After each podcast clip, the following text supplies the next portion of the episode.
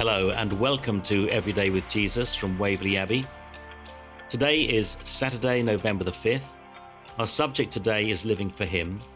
We're reading from Romans 12, verses 1 to 21, where in verses 1 to 2 the Bible says, Therefore I urge you, brothers and sisters, in view of God's mercy, to offer your bodies as a living sacrifice, holy and pleasing to God.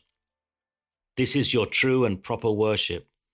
Do not conform to the pattern of this world, but be transformed by the renewing of your mind. Then you will be able to test and approve what God's will is, his good, pleasing, and perfect will. Sacrifice in the Bible involved death. In the Old Testament, various animals were sacrificed. In the New Testament, it is Jesus, the spotless Lamb of God, whose blood is shed. Look at Hebrews chapter 9 verse 12. As we consider the sacrifice of Christ, the one who became sin for us, there is only one fitting response, and that is to give ourselves wholeheartedly to Him. Yet, in what seems like a paradox, Paul, in verse 1 of Romans 12, calls us to be living sacrifices. How can this be? As living sacrifices, death does indeed take place, a dying to our old selves. To the Galatian church, Paul could say, I have been crucified with Christ, and I no longer live, but Christ lives in me. The life I now live in the body, I live by faith in the Son of God, who loved me and gave himself for me.